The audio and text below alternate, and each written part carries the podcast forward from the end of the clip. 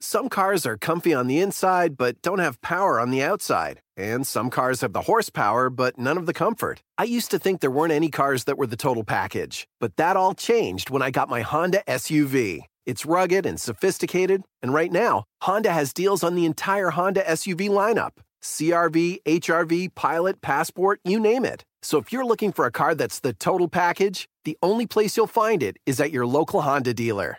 Hurry before they're all gone. Ladies and gentlemen, welcome to Sam Roberts Wrestling Podcast. Introducing your host from New York, here is Sam Roberts. Welcome, welcome, welcome, welcome to Sam Roberts Wrestling Podcast. Once again, here from New York City, but not the whole thing from New York City. What a great episode I have in store for you today. We're taking a break from some of the NXT superstars. Of course, last week was Enzo and Big Cass. The week before that was Kevin Owens. I'll have the Enzo and Big Cass interview on YouTube soon. You can watch the Kevin Owens interview, and you can watch the Enzo and Big Cass interviews. Well, eh, no, not. I just said I'll have that up soon. You can watch the Kevin Owens interview, and you can watch the Darren Young interview from the week before, both on the YouTube channel, youtube.com/slash notsam, or at notsam.com.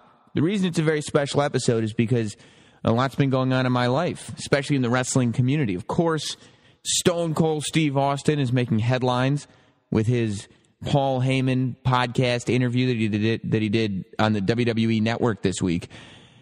I will get into that in this week's State of Wrestling. But he's also making headlines, and he's making headlines for me because on Thursday, the Stone Cold Steve Austin Unleashed podcast came out, and yours truly, Sam Roberts, was the guest on it. This week, on Tuesday, Stone Cold Steve Austin show came out, and Sam Roberts was on it.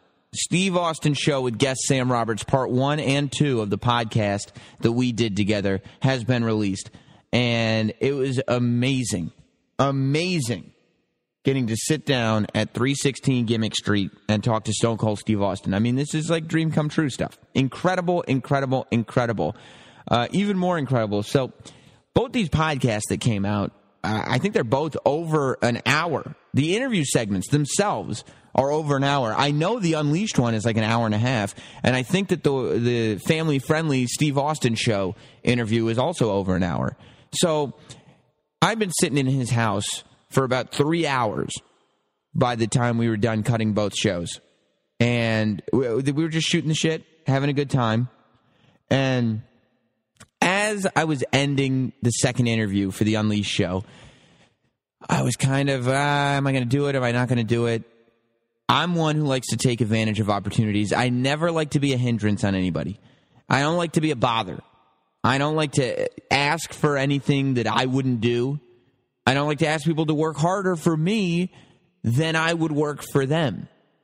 But and even I don't even like I I, I don't even like people to work as hard for me as I would for them. I never want to ask more of somebody than they want to do for me. That's just a thing. I don't like to.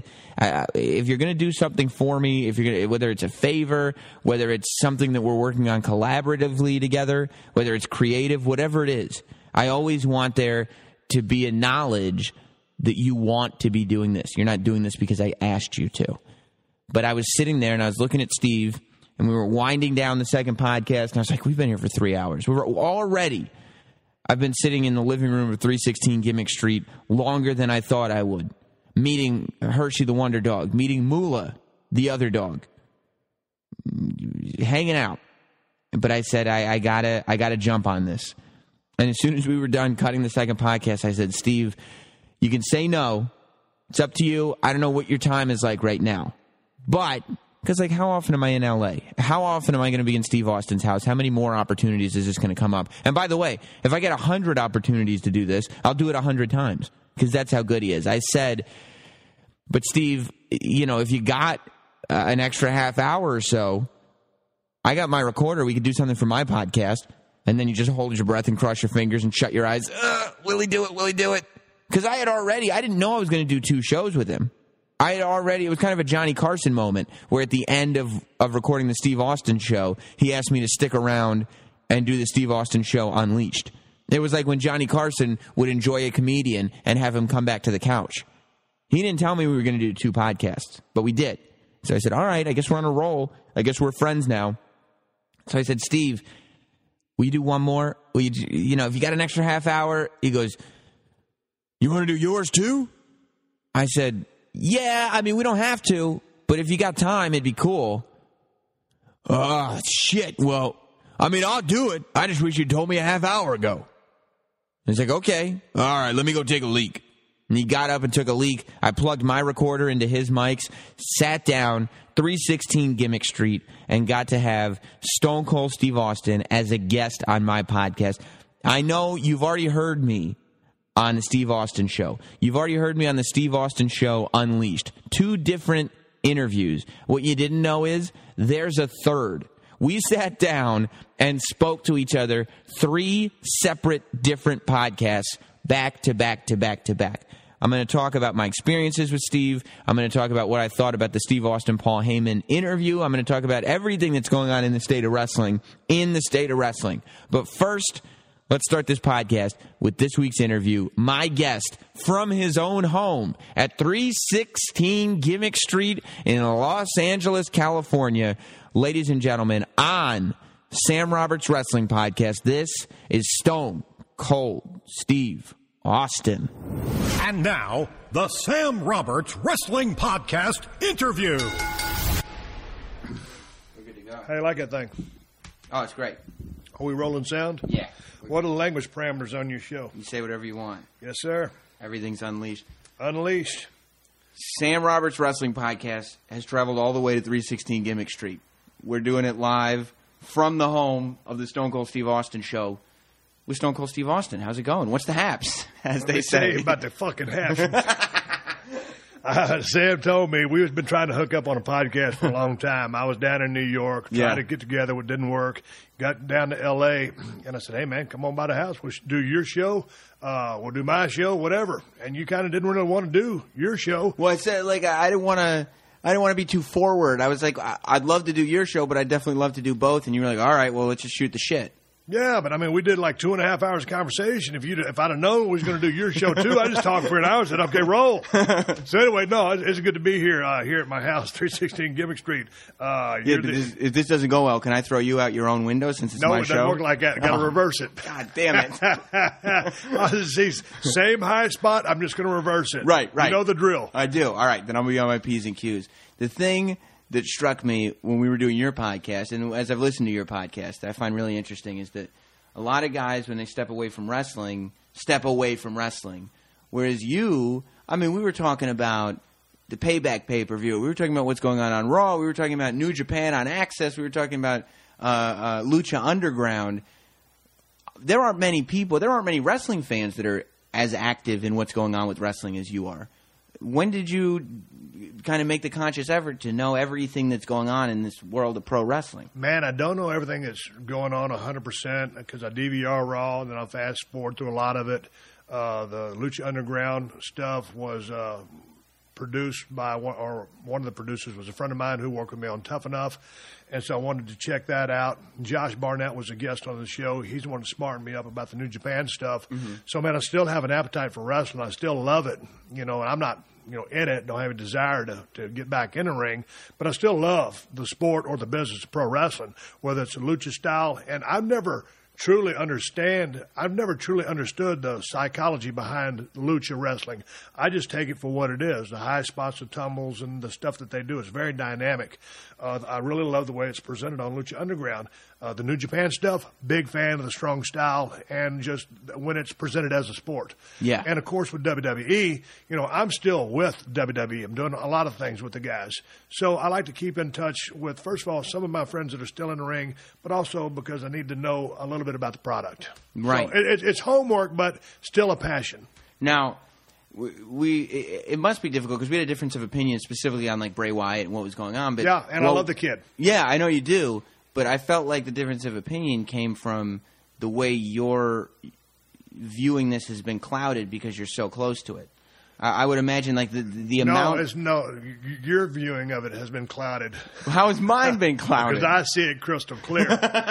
yeah, yeah, I know exactly what I'm seeing. And again, uh, uh, on my podcast, I always tell everybody, and as you know, it's purely subjective. Yeah. So you know, your point of view is as is just as valid as mine because you know it, it's entertainment. But don't you think that your emphasis on the psychology of what's going on and the little things that you pick up are things that most people who have not spent time in the ring are not aware of? I think there'd be a lot of people sitting at home wondering why I'm not resonating with this, and I just told why I wasn't because talking too damn long. Gotcha. You know, put up or shut up. There, there comes a time when less is more. so you think you see things that everybody's picking up on, but you you understand why it is that people feel. Yeah, I, I have that understanding, and I'm not sitting here thinking that I'm the brightest mind that's ever been in pro wrestling. I'm saying that if you take myself, Ric Flair, Hulk Hogan, Dusty Rhodes, uh, Triple H, The Rock, uh, any kind of number of guys that have been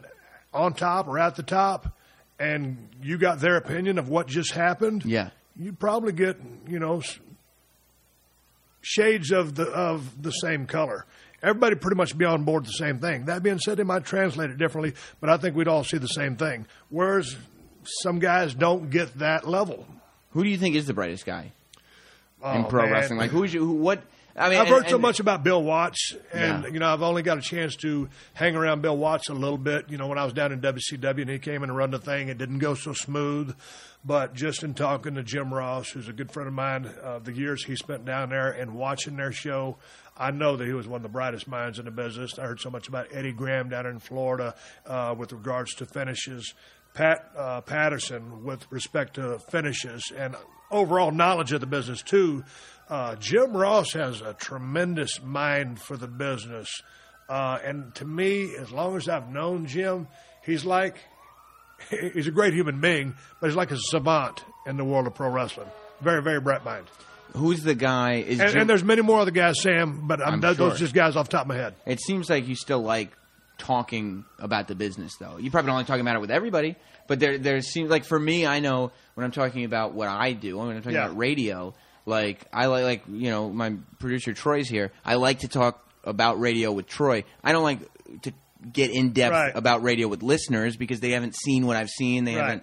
Who do you? Who is the guy who you'd want to be on a road trip with? Just talking about the business. Well, you know, I don't know about a road trip, but there's there every now and then I'll get on the phone and I'll call up a guy just out of the blue and say, "Hey, man, so and so, give me so and so's number," and I'll throw a call down to him Mm-hmm. and I passed on a little bit of four one one, and man, all of a sudden, man, it's like.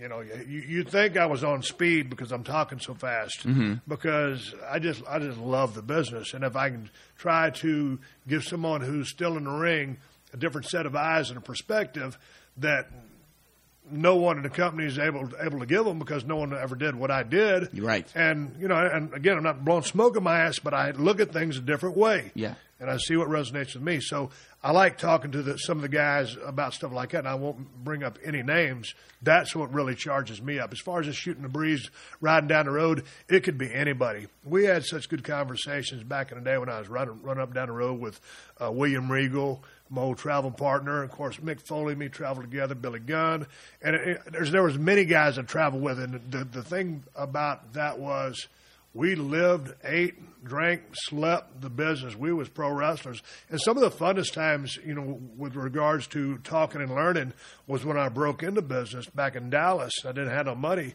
and I was riding to the shows with Skandor Akbar and Bronko Lubich, the referee. And man, I was in the back of that Delta 88 or whatever the hell Bronko drove, and just asking questions and listening to these guys who'd already been in the business 25 years apiece each, at least back then. And you're just soaking up all that knowledge like a sponge. So Yeah. I enjoyed stuff like that, and I still. I don't like to talk pro wrestling too much in front of just everybody. I know my show kind of centers around it. It's Yeah. a big part of who I am. But if someone wants to talk about it, I love to engage and talk about it. Uh, I, I- most times I won't bring it up by myself, though. it's interesting that you brought up Mick, Billy Gunn, and William Regal because all three of those guys, I believe you 100% when you say that they were so invested in the business they eat, sleep, breathe because they're all still just as involved. They're all all three of those guys still day to day are revolving around the wrestling business. Um, is there any part of you that would go and do some kind of agent job that would do something where you could get that out of your system, where you would go and and be some kind of creative force in WWE strictly behind the scenes? Man, that was the thing that I loved about Tough Enough. You know, we we did that show three or four years ago now. It seems like forever, and it knocked it out of the park as far as the ratings go, and they canceled it. Now WWE turned into Raw, turned into a three-hour show. That's where the other hour went. So they got paid for wrestling content. I guess they made more money on the show, but that's what I loved about the Tough Enough format back in the day. I don't know what they're going to spin it up to this year. It'll be interesting to see. But that that what I loved about that show, Sam, was I could be close to the business, right? Uh, help these cats out. You know, a lot of stuff, of course, you know, it's one hour television. You get a chance to see the behind the scenes stuff but just to be around the business and be involved in it without taking bumps and pass, but I can pass along my knowledge. You know, I ain't got time to fly down there and spend you know a month at uh, NXT. Uh, it'd be it'd be great in a perfect world, but I ain't got the time to do that. I got right. other shit going on. But if I can contribute, and that's why every now and then I make a phone call because I, I want to do that. How'd you end up not hosting Tough Enough? The revamp. I couldn't. Man, we were talking about doing this show in February or March, and it was that was when it's going to happen. No yeah. ifs, ands, or buts. That was when my schedule was clear. All of a sudden, I think they rethought the show, added a live component. And man, you being in radio, you know how shit happens on any kind of level of production. Oh. All of a sudden, you go to the television part of it, and then you go live. You want to talk about live dynamics. Uh, they thought they had the formula figured out. They reinvented it and come out with a new formula. Anyway, that pushed everything back into June. So they're going to start rolling. I guess that first show is June 23rd. Uh, we're rolling cameras on Broken Skull Challenge on June the 10th. We've got a camera rehearsal on June 8th. So it, it, it knocked me out of that because we're filming, you know, about 20 episodes of this show, and I believe I'm going on another show as soon as that one finishes window of opportunity closed. And it was funny because everybody said, "Oh man, there's there's heat between WWE and Stone Cold." Right, because at the same time, yeah. Jericho's doing the interviews, and then yeah. Jericho's the host of Tough Enough, so everybody's thinking, yeah. "Oh boy, Stone Cold's been, in the doghouse, and Jericho's getting his gigs." It could have been any further from the truth, and so it was what it was. It is what it is. You know, so the Stone Cold podcast came back. You know, uh, Tough Enough. I wish them all luck in the world. I hope they knock it out of the park. Um, what at what point in your career did you realize did, did you get confident that you had the brain for this? Because obviously now you you feel confident enough that you have a brain that you can impart wisdom on people. Was it during your run on top that you were like, okay, I figured this out. I know this business. I think mechanic wise, it was in the five year range. You know, just as far as having a match in the ring. Right. Uh, so, it took you, so it took you about five years before you were like, okay, I got, I know how to do it. Well, don't get me wrong. There, there's going to be parts, uh, you know, because I was, I was one of those guys that when I was booked, I was working full time, you know, right off Jump Street. Right. You know, so there are a lot of guys who got five years in the business, so you can put a year on it. I mean, uh, you know, five years. Well, if you're only working weekends, that don't really count. You know what I'm saying? So I was booked, you know, throughout the year, virtually my whole career. At the five year mark, well, two, three year mark, I was very confident. Five year, I pretty much got it you know, by the time I had like, you know, seven years in, that's when I tore my tricep, you know, got fired, went down to ECW and cut, uh, you know, a, a groundbreaking promo with Paul Heyman inspiring me to do so. And that kind of opened my eyes a little bit. When I really started understanding the totality of the business, it was at least 10 years in. It was a few years into my run of Stone Cold. I remember I was about to go work a program or have a match with the Undertaker. Uh-huh. Vince just told me about this, and I was kind of uh, being cheered a little bit. This was before the turn, and Undertaker was a babyface as well. So I remember, I think it was the Garden, and I went out there and cut a heel promo on that crowd. And this was before 316. Yes. Yes. And so I went and uh, cut a, a heel promo on that crowd, and I came back, and Vince said, "Steve." What in the fuck are you doing? He might have said help. I believe he said fuck. and uh, he goes, why did you do that? Because I was thinking, well, there's got to be a heel, there's got to be a baby face. Yeah. You know, so I didn't have a, t- a total grasp of really what was going on. It was the attraction. Yeah. You know, and, and, and the fact that we were both hot. Yeah. Uh, so anyway, I would say 10 years. So when Stone Cold first starts to become a baby face, do you have trouble? Because it sounds like you come from an old school where heel and baby face are specific – we know who's the heel. We know who's the baby. We know what our roles are. We know how to do this. When that starts to become, when Vince does his Shades of Grey speech, and that becomes this thing where, okay, I'm doing all this heel stuff, but that's what's getting over now. That's actually babyface right. stuff. Is that a difficult transition with psychology? Well, I mean, it was just it was interesting because we'd still work the match with me being the heel, and then that was the time I've told the story many times before. But you know, I'd go out there, and depending on the babyface I was working with, I'd get more cheers than him. Yeah. And this was when Brian Pillman was in WWF, and I'd come out, and there'd be Brian right there. As soon as you could walk through the back, there he was. God damn, kid, you're a babyface. And you know, boy, that would make me hot because I was trying to be a heel. And I told Brian, uh, and love him to death. I told him, I said, "Fuck you, man." I said, "I'm a heel." He shook, he'd shake his hand with that shit eating grin of his. He go, "You're a baby face." Anyway, he saw the writing on the wall. So it never changed uh, any kind of psychology during the match at that time. But after the transition match at 13, you know, where you know we did a double turn, Yeah. and we had work to do on the back end for each character. But that's when the formula started changing with regards to psychology in a match, and I started working more towards a babyface formula, but with many heel tendencies. Yeah, and and and at first, are you thinking? I shouldn't be doing this. This is against my instinct, or is it just sort of I understand where the crowd is now? I got it. I got it. You know, I understood because you know when I when I first broke in in Dallas as Steve Williams, Mm-hmm. you know, I, I understand that I was out there to try to get cheered. Here I was, some dumb jock with long blonde hair and long tights. You know, I was a pretty good looking kid back in the day, and so I knew, you know, organically or innately, you know, what the good guy role was. But all of a sudden, you got a guy. It's funny because you, you in a world of black and white, all of a sudden you throw in a lot of gray. And if you look back at time, the guy who was really in the shoes that Stone Cold ended up being in was superstar Billy Graham. Because WWE made a DVD of him and called it Billy Graham, superstar Billy Graham, uh, what, at 20 years too soon or whatever Yeah. it was. Uh, but he was. He was literally 20 years too soon because he was his heel and everybody hated his, hated his ass at the garden and everywhere he went. And then by his magical promos and just the way he talked, he entranced people and they started cheering him. And Vince's dad didn't really know what to do with him. And so Bob Backlund beat him and Billy went off the deep end and what what could have became the first guy to be a, a total heel could have went through the gray area and emerged as a babyface, but nobody nobody knew what to do at the time. Yeah, because it had never been done before. So No. it's like, how do we deal with this? So I always look at superstars being potentially the first guy that could have been like a Stone Cold type run. Right. But thank God he wasn't because you got it. Yeah, so it ended up being a good gig. yeah, good gig for you. Um, you were talking about the ECW thing and how you when you went to cut that revolutionary promo. Um, do you think in order to really succeed to the next level, you have to have a certain degree of fed upness?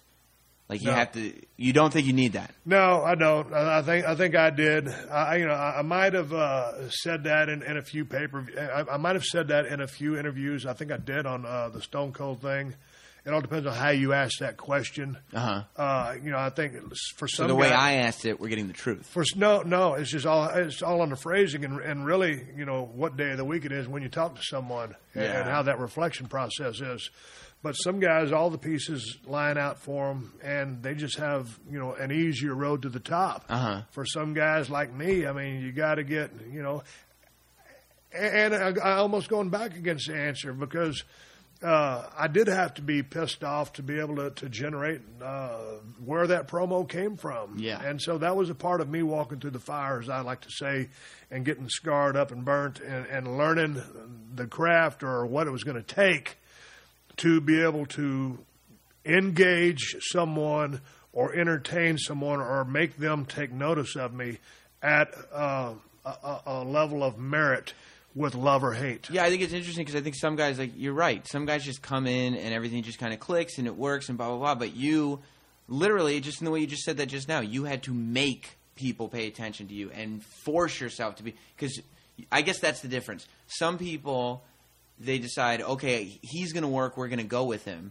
and he does work, and so they do go with him. With you and with guys like you, nobody made the decision to go with you. You had to get pissed off, and you had to get pissed off enough to push your way through. At that point, you know, there, there, I wasn't afraid to go out on a limb, Mm-hmm. and that's why I feel for the guys these days. Uh, and I don't try to harken back to the Attitude Era days, but I mean everything is so micromanaged, and I think uh, you know so monopolized that the guys don't have that creative liberty, or I mean the, the guts that it takes to to go out on that limb. Because if you fuck up, or you piss somebody off, you might be done. So who do you think that does that lie more in the fault of the people that are scaring these kids, or the fault of the guys for not just saying, you know what, I, I, I really I can't blame the guys for you know not being afraid to go out on a limb just because of the power structure. It's so corporate these days. And you go out there and try to get too aggressive, or you know try to go against the wishes. All of a sudden, you're not a company guy.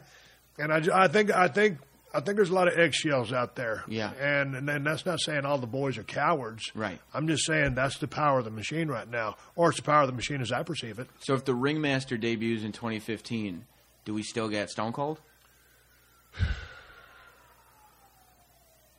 If who if who's labeled with the ringmaster gimmick. You are. You're the guy. Oh, it's the same man, guy, but that- you're but you're, uh, you're you're no you're you're a you're you're you know 20 Okay, years did, younger. did I come up through NXT or did it come to the territory? Um, well, it's 2015, so you did the Indies, then you came up through NXT. Man, that's a good question. Uh, that being said, I think they could present the ringmaster in a better fashion because if they were going to redo it, they'd have a better plan for it. And I've looked at some of the old drawings ahead of the character when they first had the concept of it, which are actually kind of half-ass cool. What were they? I just it's just some kind of high concept. I mean, obviously, kind of like someone out, out of a Marvel comic book, which I'm not. so, but it, there there were designs for the thing. It, it had some cool factor to it. Uh, that being said, you know, that's a hard that's a hard question to answer. Uh, because I came through at the time I did, and I did what I did, and just just due to my competitive nature, I'm not saying that there's not competitive guys in the business these days. I just think guys are just trepidatious to make that leap. And don't say you're not out of a comic book because you do have a Lex Luthor thing going on. Yeah, yeah. And I I, think just that don't have the chisel physique, B frame, and all that bullshit. Yeah. What about the crowds now? Because you know you were talking about shifting Stone Cold Steve Austin from a heel to a babyface, and how Stone Cold as a heel was getting more cheers than some of the baby faces. But I don't think uh, back then there were ever crowds as sort of blatantly rebellious as there are now. Like there are crowds that just go to arenas to disrupt. Like the, no, this show is going to be about us, the crowd, and whatever babyface you have planned to go over, he's getting booed. Do you think that's accurate? Man, I just think that they're, I, I, you know, I think they're there for the ride. I think if something uh, grabs them and, and they dig it, they're going to go with it. If they don't, then they're going to, maybe there's going to be mutiny on the bounty. and uh, I, I don't know. I, I don't know. I, I- don't pay that much attention to it, really. Oh, in in terms of the crowd reaction? Yeah, I mean, you know, the thing is, I mean, with all the internet stuff, the way the business has been, you know, uh, it, it's wide open, and you know, all the the 2020 things, all the years, all the podcasts, you know, and like we were talking on my show, you know, people looking at not what they see, but what's going on behind the scenes, and you know, the bookers getting the heat, the Yeah. writers are getting the heat, not the boys. So it, it's just a whole different level. Yeah, I mean, how do you deal with that as a performer if you're like they're booing my writing? They're not even booing me anymore. I Yeah. don't know how do you not how do you compete, combat that? Well, I, I, don't- I don't know. Again, you know, like I said, I, I watch, but you know, I don't sit there and try to figure those things out. Now, if I was in it, I would. Right. Yeah. But you don't have the money. You don't Here- have to. Here's the thing: if, if anything that you do, and I'm not going to say everything is going to work just because of conviction, but man, if you're good at what you do and you can pull it off in the ring Mm-hmm. from a physicality standpoint, match standpoint, I mean, uh, uh, physicality, mechanics, and psychology, and you can talk and you can make people believe in you. Here's the world. Here's the thing: that that that territory, that company can be the biggest cartoon in the world, but if you make people believe in you, whether you're a fucking heel or a baby, if they believe in you, all of a sudden, you know, they can watch 10 matches of horse shit. That glass breaks. All right, shit's on now, man. Right. Stone Cold's coming. Right. So, in that world, the best thing you can do, if, if everything's bad, is make everybody believe in you. So the bottom line is figure out exactly what you're before you're out there. Figure out what your character is. Figure out who you are, and figure out how to translate that. Well, I mean that's a working process because you're not going to figure that out in one sitting, Right. Uh-huh. And sometimes you know it's going to take a while. I mean, just just like with the Stone Cold thing, man. I started, you know, kind of started running my mouth, and then got held back, and then asked why I was being held back, and then got the green light to go forward, and then kind of started moving the needle on the of the tachometer with revving the fans up. And so it was all a filling out process. And as we talked on on my podcast and talking about the uh, creation and development of the Undertaker, man, I, I didn't see any development there. I just saw a guy who somehow, some way, stepped into a role, a gimmick, or a character, or a persona, one of the greatest of all time, mm-hmm. and nail it with perfection from day one until he walked away. That that was an incredible thing that that he did, and I don't think anybody's ever really thought about it or given him enough credit for how good he was as soon as he started. He'd already been in the ring for four or five years, but just to take that character with no growth and drill it, nail it, finished. When you left wrestling, how long did it take for you to get back into it as somebody who can who's kind of actively watching and like you know you have a your your wrestling mind is active right now and I would assume that it wasn't when you left. No, well, I mean, it wasn't when I left. It took me three years to get that business out of my system because of, of the reasons I had to let, uh, get out. Yeah. And man, I was thinking about the other day. I was talking with someone. I think I left the business at 37. Oh, Man, that's that's Ah. your that's your prime years, man, because that's the time. Just like I said, you know, and I think I was around year 13 and a half, close to 14, when you really start putting the pieces together at the highest level possible. So, physically, you know, my my neck was shot, but brain wise, you know, I was running too hard on the backside. I was partying too much. But just as far as wrestling smarts, I, I really had that part of it figured out. Mm-hmm. It was just all, all the other things. The timing was off, and it was time to get out. do you think about that in terms of money left on the table, or you think you know based on the lifestyle you were leading at that time that you had no other choice? Oh man, you know, there's no doubt that I left money on the table, but that money had to be left on the table if I wanted to sit here and you know keep doing what I'm doing and talking to you. And I, and like I always think about it like this: you know, the neck thing happened. You know, it'd been great if I'd never got dropped on my head and didn't have a neck injury, but it did. So I was able to get back in the ring, and then I had to get out and then get uh, C3 and 4 fused up. I got back in and rode for a little bit and had to get out too early. But if I'd uh, if I'd have never got hurt and I made another man as competitive as I am, I would probably try to get into. I'm, I'm this is hindsight looking back. Sure. Uh, I would try to get another five to seven years out, maybe get out Wow. around 40, 42, uh, yeah, 37, at least make it to 42. But the way I worked, the way I bumped, and I wasn't the biggest guy in the world, but I took quick snap back bumps, and that was an aggressive style, attack the mat. I, I think I'd feel like shit right now. And on a one to ten, with all the shit that I've had done with the ACL, PCL in the left knee, the rebuilt left shoulder, the C3-4 fusion, this right arm doesn't straighten out from the tricep reattach. I got the three broke bones in my lower back. but they don't they don't heal up. I mean, they heal up, but they just leave them folded the way they're folded. Man, on a one to ten pain level, I'm not even on a one. Now, someday I have a shit. Every now and then I have a shitty day where you know it's kind of hard to get out of bed. But dude, that's once in a blue moon. So man, I'm so thankful. I feel good because people always think, "Oh, his knees are shot."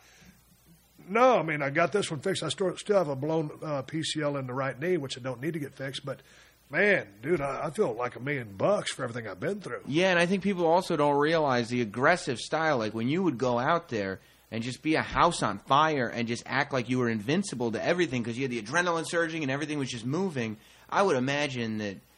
How long does it take for you to feel what happened in the ring? Because I would think while it's going on, you know, aside from like the neck injury and severe stuff like that, but just on a on a day to day basis, how long does it take for what happens in the ring to actually catch up to you?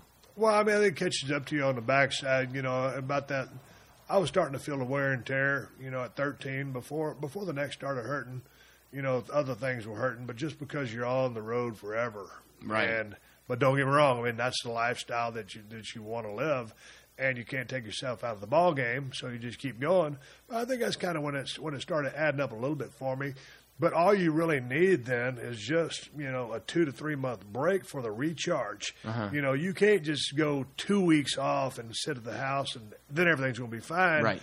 You know, I can't speak for CM Punk, but I'm guessing you know when he kind of had his gut full. He, he felt maybe creatively stifled, and so you had the, the mental aspect of it because the mental aspect of it is just as big as the physical, sometimes even more so. But when your body gets beat up, and let go back to me. I don't want to. I don't want to speak for Sam because he has his own story. But you know, I'd run myself ragged on the living fast part. Neck was bothering me. So there's many things. Now, if someone would have just said, "Steve, you're taking a mandatory three month vacation right now. No, no ifs, ands, or buts. You're gone." Look, I'm just throwing this out there. Maybe I might I might last another year or two, and it, and if I last another year or two, and they said, Steve, another three months off, maybe four this time, no no ifs, ands, or buts, and then come back. So, and that's and that's me. Not I'm not saying. Boy, WWE should do that. Of course. Stone Cold would last. Like, I ain't saying that. I'm just saying, what if we're shooting the shit on the podcast? Yeah, if you when you weren't taking those sabbaticals or whatever, when you're not taking three months off, is that because WWE keeps asking you to do stuff, or is that because your own paranoia of losing your spot, or is that because you're hyper competitive, or is it a combination of a everything? combination of everything you Yeah. just said. I mean, uh, you know, it, it- pro wrestling is, you know, it's 365. There ain't no seasons. Right. You know, there's not a time where okay, okay, we're we're shooting 27 episodes and you guys got you know half a year off or something like that. You're on every single week and the story keeps going and going and going. Uh, that being said, you know, you can phase a guy out. I mean, you could work out into a storyline. You could very easily do that. Give a guy a two month vacation here or there. But when you're sitting at home, if you're injured, back in I'm not talking about you now. I'm talking about Yeah. back in the day. If you were injured and sitting at home, and then you turn on Monday Night Raw or whatever it is, and you see somebody getting hot, are you gritting your teeth, going, "Oh, that's my spot. Oh, that should be me." Well, I mean, that's the thing, man. I mean, you you uh, you, you you're very protective of your spot. yeah, and and so yeah, absolutely. yeah. Uh, you don't want to be out. You you you don't want to be out of the rotation. But here's the deal: if if they they instilled a system where you have to take the rotation, then then then it's cool. I think people can deal with that. And I'm not advocating. I'm not saying this is what they need to do. I'm not saying that at all. We're sitting there shooting the shit at the table. Of course. Here's the deal: if I was getting into business right now and I was 22 years old, I'd never want to come off the road. And I'm saying this at 50 with everything that I've been through, and if I was able to get a 15 year career out of it, and that would be fantastic. Just leave me on the road full time. I'll get my breaks when everybody else gets them, and according to the booking schedule. So you were talking about your podcasting and saying when you started podcasting, you were green as grass and, and trying to figure out how to interview people and every, how do you feel about your podcast right now?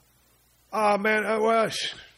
Or have you kind of have you kind of dropped the idea of trying to perfect it and realized that it's just you kind of shooting the shit, so Oh. it is what it is. yeah, it is what it is, man. It's guerrilla warfare. Yeah. I mean, it's guerrilla radio. That's all it is. And you know, I, I don't come from any kind of broadcasting school, no technical knowledge, so it's just shooting the breeze. And it's me, you know, uh, sitting there talking on the damn microphone to another cat from the business. Uh, it- it's just it's it's just funny, you know, like when you're talking to someone on a podcast. You know, when you turn the microphone off, Mm-hmm. you know, a lot of times, you know, you get some great stories on the podcast Yeah. the the great stories happen when you stop rolling the camera. Of course, yeah. The recorder because you know there's a limit. Yeah. But I, I've I've enjoyed the podcast. It, it gave me a chance to.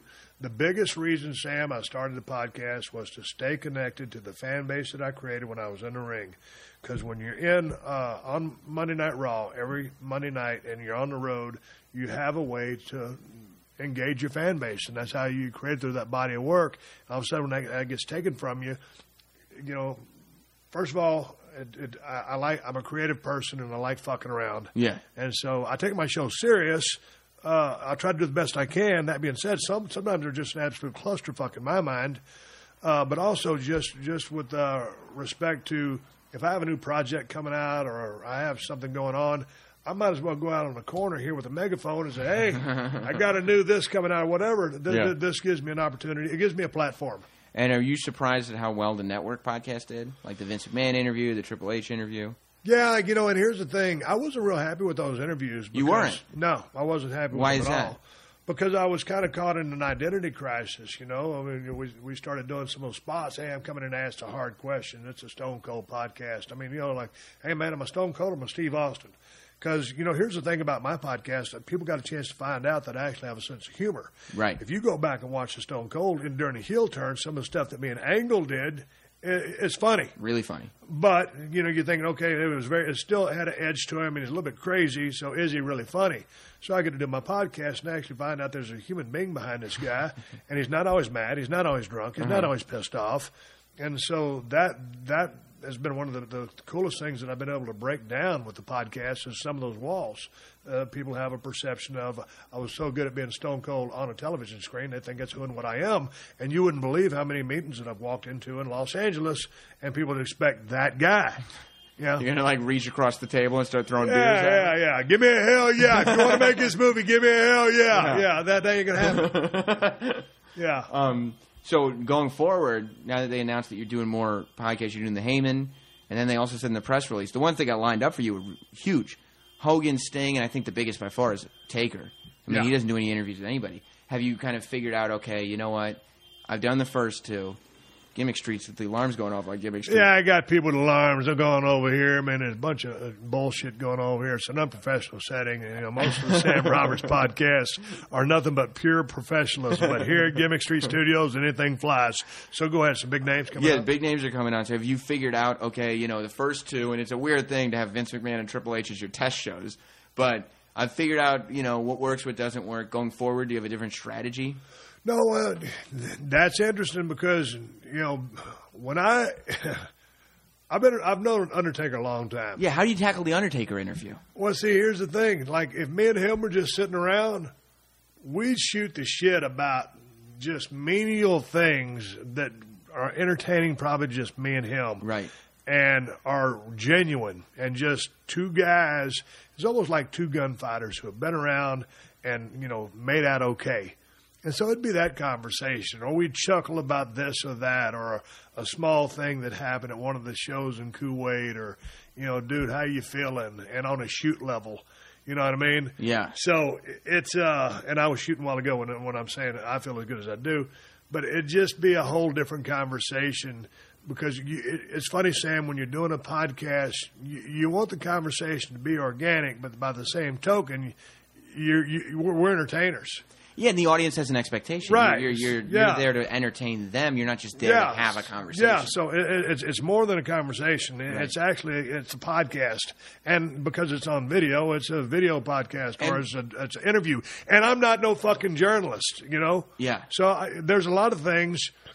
Uh, if, le- if if it was left to my own devices, it'd probably be a whole different interview than people expected. Right, but it's and it's also the a new set of expectations because it's Undertaker who doesn't do interviews. Well, yeah, that, that's going to be the interesting thing because when you have a career that was as, as successful as his, with Yeah. the run that he had, the stories that he's got, you know, it's almost like you could just okay carve out a period of time and talk about that, or carve out some subject matter and, and kind of stick to that because man, that dude, you know. He's got some stories to tell, so it's it's about how you want to go presenting that, and, and you know, just sitting here talking to you, uh, and I haven't talked to anybody at WWE about this, but to me, I think that'd be almost the best way to encompass it because if you have part one of the Undertaker, and we talk about this segment in part two, I mean, it, it might end up being a goddamn twenty part series. it should be. Yeah. Taker and you. I mean, but then again, I mean, they have some great names lined up. I'm looking forward to talking to all of them, and they Right. all. I mean, dude, I, you know, I was such a fan of Sting. Long time ago, when I was down there working uh, for Jarrett, I was still in USWA. We drove down, myself and Matt Borne drove down to Center Stage TV taping. Uh, Matt was uh, almost going to get a job, and they were going to take a look at me. And Sting was working on top. I never forget sitting in Center Stage that night when Matt Borne, and Sting came out. He had the lime green on, he had the face paint on, he had the spike hair, and he lit the place up. Can't remember who he worked with, but it was just electric. So I've always been a fan of what that guy did in WCW. Right. And then so then the end of his career at WCW, when we put them out of business, and he goes down to TNA, and finally ends up at the Holy Grail, you know, WWE. So uh, he. he I, I've got a ton of respect for the guy, and he's got a million stories and from his days in Mid South. So he's a guy that really that's just like Undertaker, and uh, and all of the guys that they mentioned, I have tremendous a, a tremendous amount of respect for. Yeah. Well, I can't wait to see him. I could talk to you for another three hours, but I'm, I'm running the risk right now of overstaying my welcome at Gimmick Street. We've been here all afternoon. I think we've covered everything we're going to cover. Uh, Steve, I'm going to let you go back to your fish. I know it's waiting for you. Man, I don't want to go back to the fish. I want to go eat at McDonald's, but I can't. We it's right up the street. I know where it is I know, now. I know, I know. I pass by it every day. It's right by the gym I used to train at. Just singing to you like I'm Steve. yeah, Steve. it's the Golden Arch theme. Well, I mean, I don't even know if we need to promote it, but of course, the Steve Austin Show podcast is on iTunes and Podcast One. If you if you're not listening to it, you got to. Uh, yeah, man. I mean, help a brother out. I mean, you can download it for free. And I some of the shit ain't worth paying for, so it's a good thing it is free. And I'll tell you this: this is what I want to do. Whenever you're in New York, make sure you reach out to me because we'll be able to do. I'm, I'll get you on, no problem. Do the Steve Austin Show Unleashed live on Sirius XM. Get the phones on. Do the whole deal. Tell everybody about the podcast. That's That's oh, what that'd got be great. do. That's what I got to gotta get back do. to the city because I was trying to hook up with you. We did a little function over there uh, a few months back, but I mean, it was it was when it was snowing like a motherfucker, Right. And then it was a jammed up schedule, and we was only there for a day and a half. Right, right, But if I get some time over there in the, the Big Apple, I'll, I'd love to do that. Let's do it. All right. Well, Steve, man, thanks so much for hanging out in your own house. Hey man, next time you come over here or or wherever, whatever the occasion, in I'm in. If you want to down a bucket of KFC or a bucket of Popeyes or whatever, and then top it off with some glazed donut, I will save my cheat day for you due to your dietary discretion and the things you like to eat because the things you live on are the things that I love and can't have on a daily basis. So Yeah. you and I have uh, uh, a date, an eating date. And I know you don't bullshit. I don't. I Don't don't let your mouth write checks Yeah. that that ass can't cash. Yep. Because otherwise, I'm gonna I'm gonna have to open a can of whoop ass and a bucket of KFC. I'm going to bring a big ass uh, roll of Bounty paper towels. Thanks for hanging out, man. you got it, Sam. Here is Sam Roberts. How do you like that? Stone cold, stone cold, stone cold. My guest this week on the podcast. To me, it is hard to argue that Stone Cold Steve Austin is not the greatest wrestler of all time. The greatest. Mm-hmm. I've been watching wrestling for 30 years. I think Steve Austin is the greatest of all time. Of course, you all know how much I love Bray Wyatt right now. And Steve and me got into an argument on his podcast about whether or not he was actually as good as I think he is. But just to just to get to talk to Steve about wrestling is a is a major major thing. And I'll talk about that in a minute when I talk about the podcast that he did on the WWE network this week with Paul Heyman and how much different it is from other things we've seen and why it was so good. Um, Steve was amazing. I swear, we did these three podcasts, and then after the third one, instead of just throwing me out his window like we should, like he should have, we just sat around and chatted for another like hour after that. It was it was incredible. It was bucket list stuff, uh, and it was so much fun. And I hope if you listen to his podcast, which you can download at Podcast One and iTunes, if you haven't already, you have to listen to both of my appearances on the Steve Austin Show and the Steve Austin Show Unleashed. Uh, the fact that he became obsessed with my diet. And now, legitimately, I've talked to him on the phone since we recorded these podcasts, and he brought up again how much he wants to save up one of his cheat days, get his ass down to New York, and tear up a bucket of Popeyes and about a dozen Krispy Kremes. It's gonna happen. I'm telling you. I manifest things in my life. It's gonna happen, and when it does, I will be here to tell you all about it. I got more to tell you about, and I'm gonna do it right now in the state of wrestling. It's now time for this week's State of Wrestling.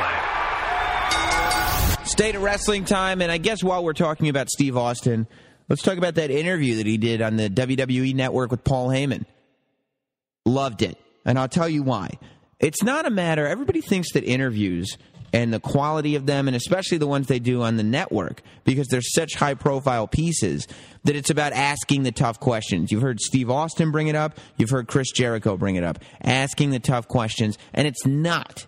You want to get some tough questions in there, sure. You want to find out something that you didn't know going into the thing, but it's not about asking the tough questions.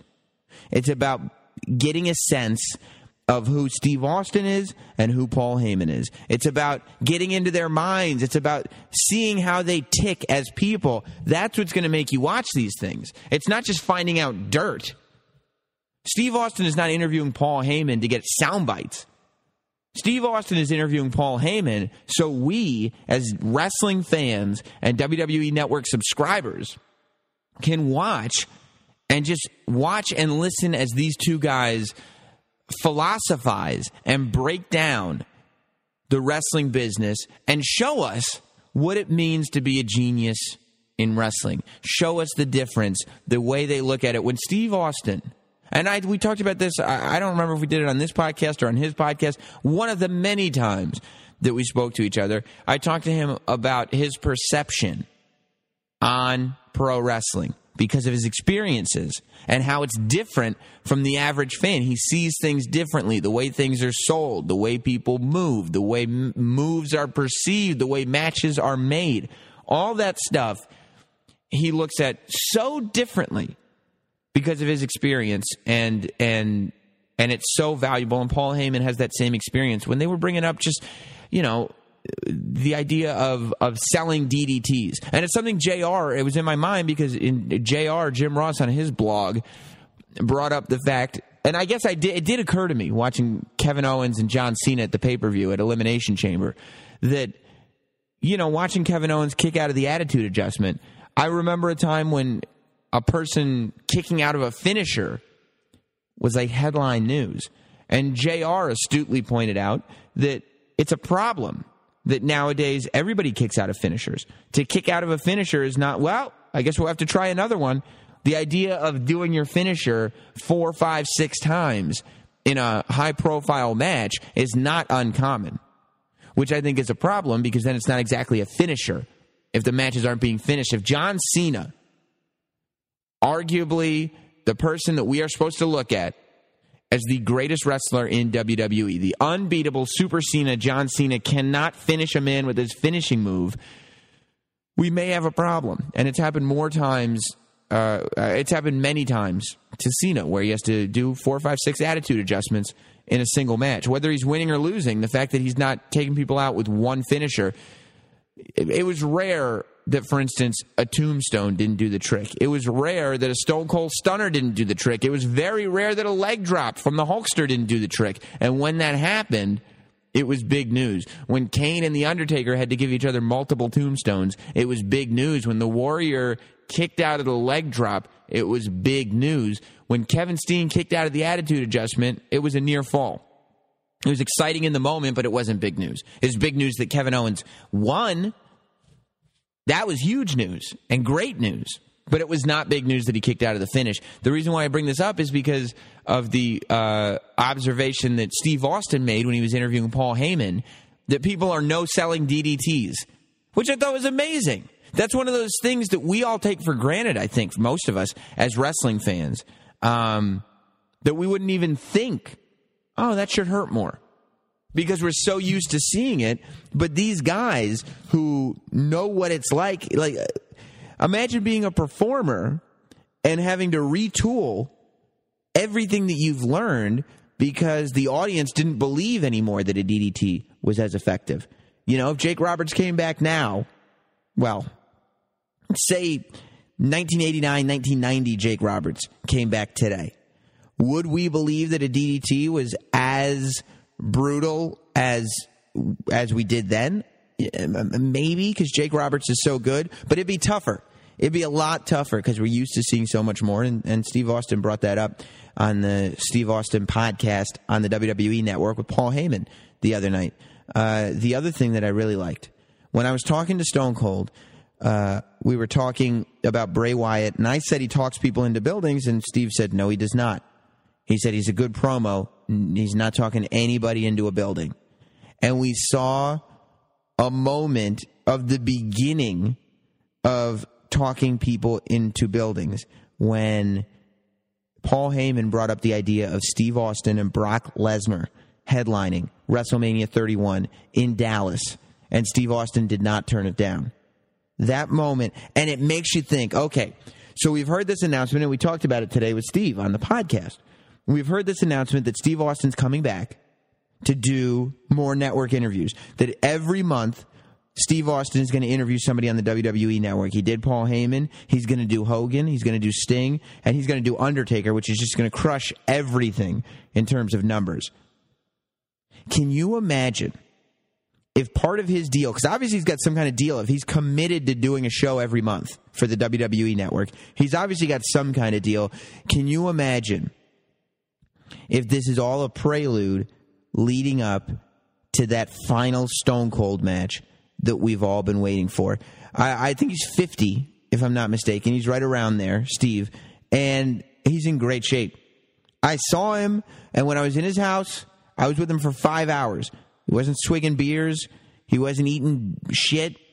He was eating fish and drinking protein shakes. The dude is in shape. And would he ever come back for a full run? Absolutely not. Could he come back for one match and still kick ass and be Steve Austin? Stone Cold? Absolutely. And is Brock Lesnar the guy? You know, the fantasy match for so long with CM Punk versus Steve Austin. That's off the table. That's not going to happen. So who else? Who better? You know, do we want to see The Rock come back and have Steve Austin versus The Rock one more time, fourth time headlining WrestleMania? You know, it'd be cool, but wouldn't it be more impactful if you had somebody that was at least kind of on the current roster, like Brock Lesnar, who could, you know, it'd be tough to sell the thing because I don't think Steve Austin's going to be on Raw every week, and I know Brock Lesnar isn't, but maybe Brock Lesnar will be. Maybe they'll save some of his dates. Maybe leading up to WrestleMania, he is on every week. But I know that if you want to get 105,000 people into whatever the stadium is in Dallas, Mammoth Stadium, that match will do it. Nobody, nobody is not going to watch Stone Cold and Brock Lesnar. Nobody.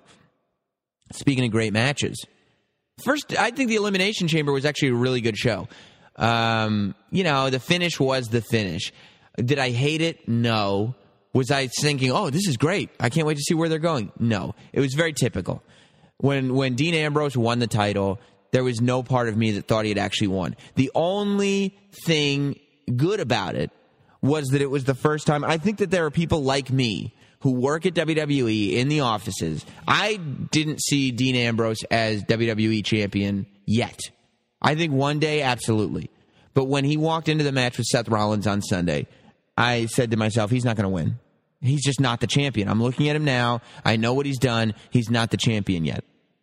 When he quote unquote won, when the second referee came down and one, two, three raised Dean Ambrose's hand and handed him the title, and the crowd went nuts. That was the first time I said to myself, you know what? In high, actually, this could be interesting. Maybe I was wrong. It could be interesting to see him run with the title. The fact that he got the reaction that he did holding that championship title makes you wonder if maybe the people that weren't ready to put the title on him are now ready. I don't think he's going to win the ladder match at Money in the Bank. I don't think he's going to be champion. I think Seth Rollins, as kind of the corporate heel champion, works. Um, and I think they'll probably leave the title on him for a little while. I also think Brock Lesnar's coming back soon, and he's got a bone to pick with Seth Rollins. So I, you know, I don't know what you do if Dean Ambrose is champ. Maybe you turn Roman Reigns heel. You have Roman and Ambrose fighting for the title, and then you have Brock and Seth Rollins fighting to settle the score. I don't. I mean, I don't know. I just see it as Seth is the champion, and now Brock is back because he's supposed to be coming back either later this month or next month. Uh, and SummerSlam's right around the corner, so I would imagine he's going to have a pretty high profile match, and he's in line to get a title shot. Right? He was the champion. He lost the title. He didn't get pinned. If anybody deserves a rematch, right? Am I right? I think so. Um, but that'd be interesting to see. I just, you know, I wasn't blown away by the finish, but I also wasn't, you know, I wasn't disenfranchised by it. It was kind of, it's kind of typical. It's par for the course, as they say. But what I did like, especially the tag team ladder match, I thought the tag team ladder match was really good. I was disappointed by Kalisto. I think it's been amazing that the Lucha Dragons have gotten over as much as they've gotten over coming on Raw. That's one of those teams that like they come from NXT and they could easily strike out and they haven't. You know, the crowds have been into them. They're amazing to watch together, but you know, the spots were the Kalisto spots were all over the place at Elimination Chamber. It was amazing to see him scale that that chamber from the inside. But at one point, when he couldn't quite climb up and the timing was off, it felt a little like the first episode of Impact when it went to Monday nights and Homicide had to climb that ridiculous red cage and couldn't do it. Not by any fault of Homicide, but because the cage wasn't built for that. Uh, it felt a little like that, like, ah, maybe we didn't practice this. Maybe they didn't lower the chamber before the show. Are you sure you can do this? And then all the, all the tomfoolery with Kalisto on top of the, on top of the chamber and the New Day holding his leg. It's like he's been up there for a half hour. Who cares? Like, what, what do you, what, why are we watching this? However, uh, I think they still had a couple good spots, and the match really turned into something. I think the team that shined was the primetime players. I was happy to see that too because Darren Young was just on the podcast, really, and uh, Titus O'Neil has always been good to interview. But yeah, the primetime players really shined through, and it was good to see them uh, getting the rub in the sense that they got the time and the and the spot to really showcase. And once they did get that opportunity, they made the best of it. Um, I think they're looking really, really good, and then they look great on uh, on Raw on Monday. Speaking of Raw on Monday and the Elimination Chamber, of course, the match to watch was John Cena and Kevin Owens. Um, you know, and and as I'm watching this, I go, I can't believe. As a kid, as a guy, I'm not really a kid. It was two years ago. As a guy who would go to Ring of Honor shows, I was at the Hammerstein when Generico and Kevin Steen had their final match. You know, I, I can't tell you how many times I watched Kevin Steen live uh, for Ring of Honor. He would always come out. You'd have Fight Steen, fight, uh, uh, Kill Steen, Kill t shirts on, parodies of John Cena, red, white, and blue, to watch Kevin Steen, now Kevin Owens, and John Cena one on one at the Elimination Chamber, this high profile. Just seeing that match was like mind blowing. Then then, to have Kevin Owens beat John Cena clean threw me for a complete loop. I did not see that coming. It was amazing. It made me wish that they'd done that for Bray Wyatt at WrestleMania, but uh, you know, a year ago. But I was very happy to see it coming. I've talked about it on the podcast before. There is so much talent right now it is time. They've already started a little bit with your Rollins and your Wyatt and your Ambrose and your Reigns. That first generation. There's now a second generation coming from NXT, and everybody's ready. You know, it's not a question of, oh, is he ready? Maybe we should bring him out to the main roster. Literally, they're all ready because they've they've taken the best that pro wrestling has to offer and they've moved them to NXT, taught them the basics, and everybody's ready. Owens is obviously ready. Sami Zayn's been ready for a year. Enzo and Cass are ready. Fergal, uh, uh Finn Balor is ready. Uh, uh, Tyler Breeze is ready. I don't know. Hideo's injured, but he will be ready. All these guys can be on the main roster, and it is time for WWE to look different. I love Randy Orton. I don't need, and I think he's got a place in WWE. I'm not excited when I see Randy Orton versus Sheamus is coming up after the break. I've seen it. It doesn't feel fresh. It doesn't feel new. It doesn't feel interesting. You know, there are so there is so much talent that it's just like everybody needs to move over. Keep Brock Lesnar around, sure. Undertaker can go once a year, if that. But other than that, let's clear the field. You keep John Cena, you keep Randy Orton, but I would I would uh, immediately after the after what we saw on Raw, I would immediately start something between Seth Rollins and Kane that ends in a retirement match and have Seth Rollins pin Kane and end his career. Not because Kane, not that there's any, because uh, Kane's been there for too long. It's time to go. We've done everything we can with Kane. It's time to go. Big Show. Love Big Show. Think he's great. He's an attraction. I'm good. You know, Mark Henry, like, I guess I don't mind him on the middle of the card, but it's like, okay, let's cycle these guys out. There is nobody that should be in that company full time that was wrestling with The Rock and Stone Cold Steve Austin. There just shouldn't be. Nobody who was on that roster at the same time as Bret the Hitman Hart should still be on the roster.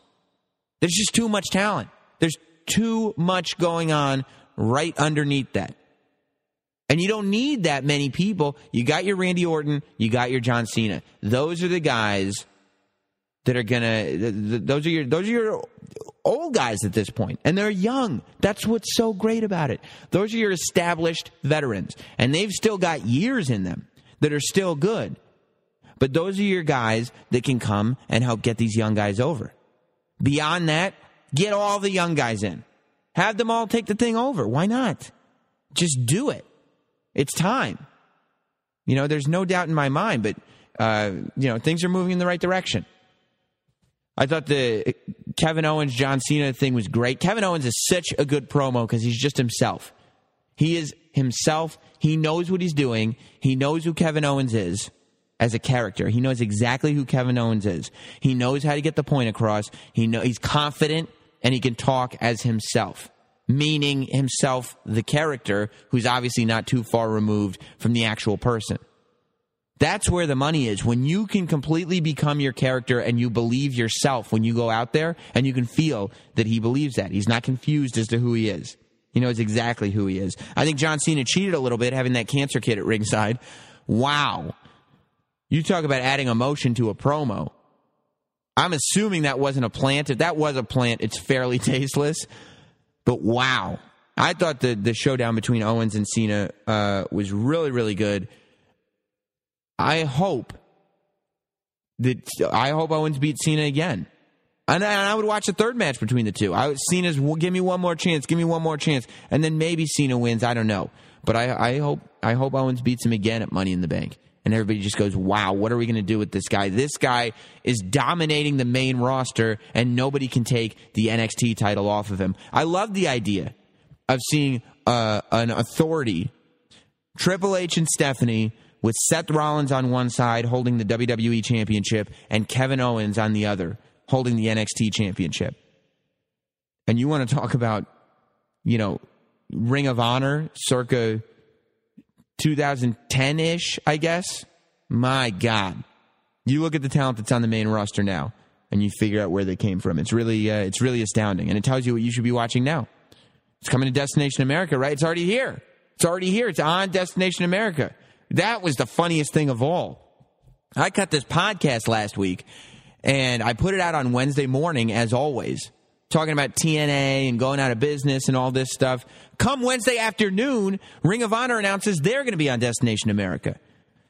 I understand TNA is putting a positive spin on the idea that Ring of Honor will be there with them. It's not a positive thing.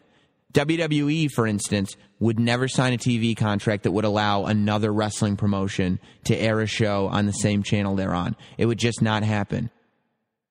I don't care what type of show you're putting on. The bottom line for me is it's great for Ring of Honor. It's not good for TNA. Ring of Honor put out a press release. We're coming to Destination America. Here we come. The tagline for Ring of Honor, I swear to you, I read this on Ring of Honor's corporate Facebook page, said the best wrestling on the planet. Ring of Honor the best wrestling on the planet. I'm not here to debate that. What I'm here to say is it's not a friendly thing to say if there's a wrestling show from another company that airs after yours. You're literally saying, hey, at 8 o'clock, we're going to be on. And then at 9 o'clock, there's a company whose wrestling is worse than ours. Because if you're the best wrestling on the planet, all the other wrestling is worse than yours. Right? you know, and TNA can't really take any shots at Ring of Honor, right? Because Ring of Honor is the small guy. TNA is the big guy. I thought maybe until now. It's going to be really interesting to see how it plays out. But I do not think it's good news for TNA. And uh, I'd be pissed. I'd be pissed if I was in TNA right now. But I'm not. I'm sitting here on this podcast with you. Don't you forget. If you want to be a part of this podcast, wear the shirt, buy the shirt. Go to prowrestlingtees.com slash Sam Roberts and get yourself a What's the Hap shirt, a Not Sam Mode shirt, a uh, uh, whatever you need. Sam Roberts Wrestling Podcast shirt. They're all there at prowrestlingtees.com slash Sam Roberts. And you can hear me every day on SiriusXM on Sam Roberts Show, noon Eastern Standard Time, 12 to 2, every day on Opie Radio, which is XM 103 and Sirius 206. Listen to that Follow me on uh, Twitter and on YouTube and at notsam.com and all that stuff. And we will see you here on the podcast next week. Goodbye. Thanks for listening. Thanks for listening. Follow at Not Sam on Twitter, Instagram, Facebook, and YouTube. And subscribe for free to listen every week to Sam Roberts Wrestling Podcast. If you're struggling with alcohol or drugs, Recovery Centers of America can help.